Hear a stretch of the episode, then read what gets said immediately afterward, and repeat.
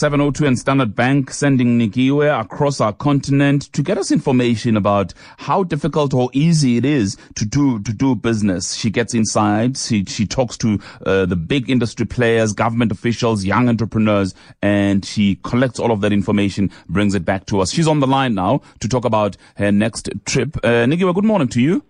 Morning, X. And I've already got two souls on on Twitter saying, "Oh, can I go with Nikiwe? Please, her job is my dream job." I have space in my bag. Where are you off to this time? I am off to Uganda on Sunday, Xolani. I'm very excited about that. Um, particularly because I have no preconceived notions about this country. I, I truly do not know what to expect other than what I think is a cursory understanding of, of the politics and its history. Um, when it comes to the business and operating environment in that country, I draw blank. So I'm really looking forward to learning about what this economy has to offer, which apparently and ostensibly is largely an agriculturally based economy.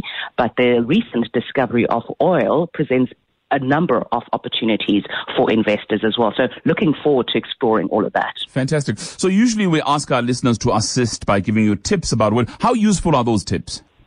Incredibly useful, Xolani, because if I get a very directed guide, I try and, and, and follow up and see whatever feature or speak to that particular person. So what I, I like to find out from people who are listening right now, have you done business in Uganda? What has been your experience?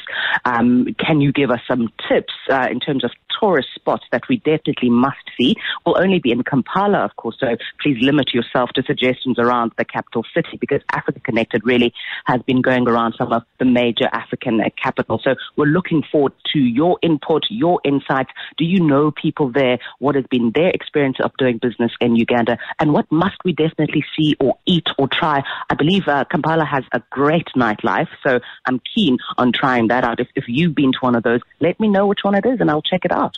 Fantastic, Nikiwe. Uh, so looking forward to talking to you then next week. Yes, we do appeal to our listeners to help us tell the Ugandan story. Send me an email, xg at 702.co.za and I'll forward it to Nikiwe Bikitsha, who's off to Uganda on Sunday. Thanks indeed, Nick.